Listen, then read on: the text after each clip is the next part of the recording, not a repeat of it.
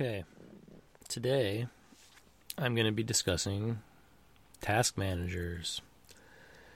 So, like many of you listening, if anyone's listening, I've got a long history with task managers. I've tried most of the popular ones. I'm really just going to discuss three of probably the most popular ones right now, at least if you're using a Mac and Apple devices. So the first one I want to talk about is Todoist. Todoist is one advantage, it's available on almost every platform. You can get it on the web, iOS, both iPhone and iPad, a Mac, a web browser. If you have an Android device, it's also available. And it's definitely a web app first, meaning the apps themselves are not. It's almost like an Electron app or a web app, rather than a native Mac or iOS app. That being said, there are some advantages to it being a web app. It's got integrations with, like if you use a service like IFTTT or Zapier, and it can do things in the background without having to actually open it. Drafts app for iOS has a lot of integrations where it can send data to Todoist, and it does all this in the background. So that's one advantage to Todoist. Like I said, it is primarily a web app, and I don't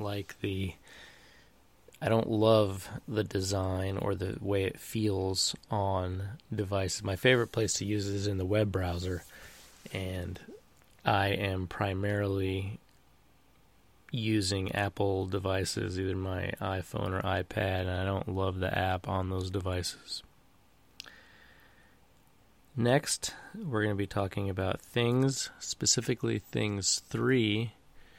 When this app came out, I believe it was last year, I kind of went all in on Things 3. It is an absolutely gorgeous app. It's definitely native. It's got a lot of interesting animations. It's got a lot of, I'll say, innovative features. It's got like a checklist feature, where you can easily basically add a task and then add a number of subtasks under that. It's, in my opinion, hands down the most beautiful and actually fun to use task manager available right now. Some downsides: it does have no web app available, there's no collaboration, and there are some features, if you're used to something a little bit more powerful, that it lacks. There's, for instance, if you set up a repeating task, say you have something due every month on the first of the month, say a bill, for instance, and let's say it's the 25th, maybe it's the weekend, and you had some extra time, so you went ahead and paid some of your bills and you wanted to check that item off.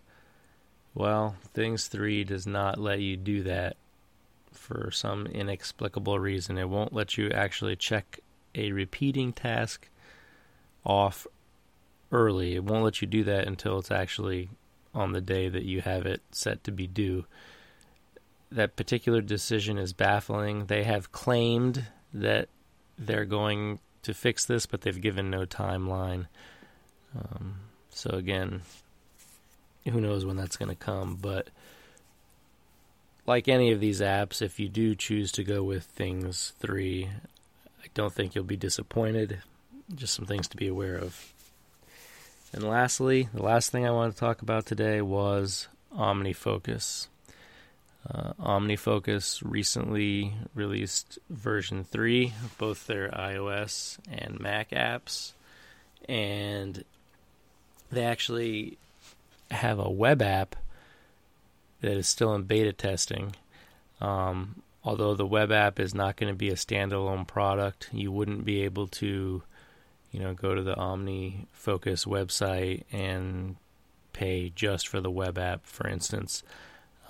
It will be part of a subscription to all of their apps, and then the web app would be included.